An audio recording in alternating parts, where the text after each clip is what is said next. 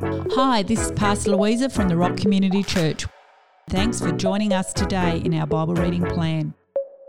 Our hope and prayer is that you discover more of who Jesus is.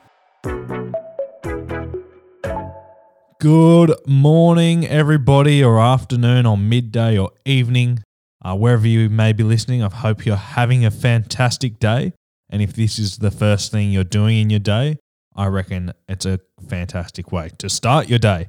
Uh, we're reading through 1 Corinthians at the moment. My name is Zach, and I am about to take you through 1 Corinthians chapter 11. Uh, let's get into today's reading. 1 Corinthians chapter 11 Head coverings. I want you to pattern your lives after me, just as I pattern mine after Christ.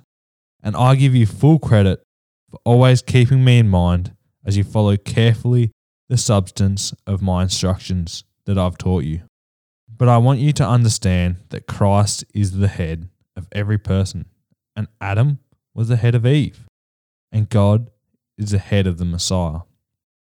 Any man who leads public worship and prays or prophesies with a shawl hanging down over his head shows disrespect to his head, which is Christ. And if any woman in a place of leadership within the church prays or prophesies in public with her long hair dishevelled, she shows disrespect to her head, which is her husband. For this would be the same as having her head shaved. If a woman who wants to be in leadership will not conform to the customs of what is proper for a woman, she might as well cut off her hair. But it is disgraceful for her to have her hair cut off or her head shaved. Let her cover her head. A man in leadership is under no obligation to have his head covered in the public gatherings, because he is the portrait of God and reflects his glory. The woman, on the other hand, reflects the glory of her husband, for man was not created from woman, but woman from man. By the same token, the man was not created because the woman needed him, the woman was created because the man needed her. For this reason, she should have authority over the head because of the angels. So then, if I have to insist that in the Lord neither is woman inferior to man, nor is man inferior to woman. For just as a woman was taken from the side of a man, in the same way man was taken from the womb of a woman. God, as the source of all things, designed it in this way. So then you can decide for yourselves is it proper for a woman to pray to God with her hair unbound? Doesn't our long established cultural tradition teach us that if a man has long hair that is ornamentally arranged, it invites disgrace? But if a woman has long hair that is ornamentally arranged, it is her glory. This is because long hair is an endowment that God has given her as a head covering. If someone wants to quarrel about this, I want you to know that we have no intention to start an argument. The Lord's table. Now, on this next matter, I wish I could commend you, but I cannot, because when you meet together as a church family, it is doing more harm than good. I've been told many times that when you meet as a congregation, divisions and cliques emerge, and to some extent, this does not surprise me. Differences of opinion are unavoidable, yet they will reveal which ones among you truly have God's approval. When all of your house churches gather as one church family, you are not really properly celebrating the Lord's Supper. For when it comes time to eat, some gobble down their food before anything is given to others. One is left hungry, or others become drunk. Don't you all have homes where you can eat or drink? Don't you realize that you're showing a superior attitude by humiliating those who have done nothing? Aren't you trying to show contempt for God's beloved church? How should I address this appropriately? If you're looking for my approval, you won't find it.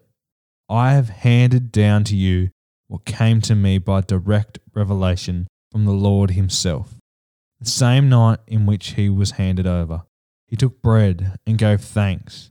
Then he distributed it to the disciples and said, Take it, eat your fill. It is my body, which is given for you. Do this to remember me. He did the same with the cup of wine after supper and said, This cup seals a new covenant with my blood. Drink it, and whenever you drink this, do it to remember me. Whenever you eat this bread and drink this cup, you are retelling the story, proclaiming our Lord's death until he comes.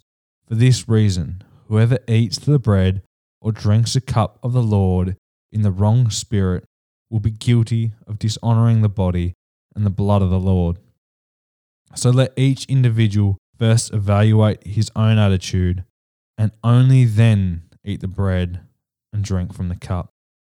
For continually eating and drinking with a wrong spirit will bring judgment upon yourself by not recognizing the body. This insensitivity is why many of you are weak, chronically ill, and some even dying. If we have examined ourselves, we should not be judged. But when we are judged, it is the Lord's training so that we will not be condemned along with the world. So then, my fellow believers, when you assemble as one to share a meal, show respect for one another and wait for all to be served. If you are that hungry, eat at home first, so that when you gather together, you will not bring judgment upon yourself. When I come to you, I will answer other questions you ask me in your letter. Amen. That was 1 Corinthians chapter 11 there's a lot in there. I encourage you guys to think about what you're going to take away from it today. Have a time with God to just pray on it. I know for me, I, I want to rethink what communion means to me.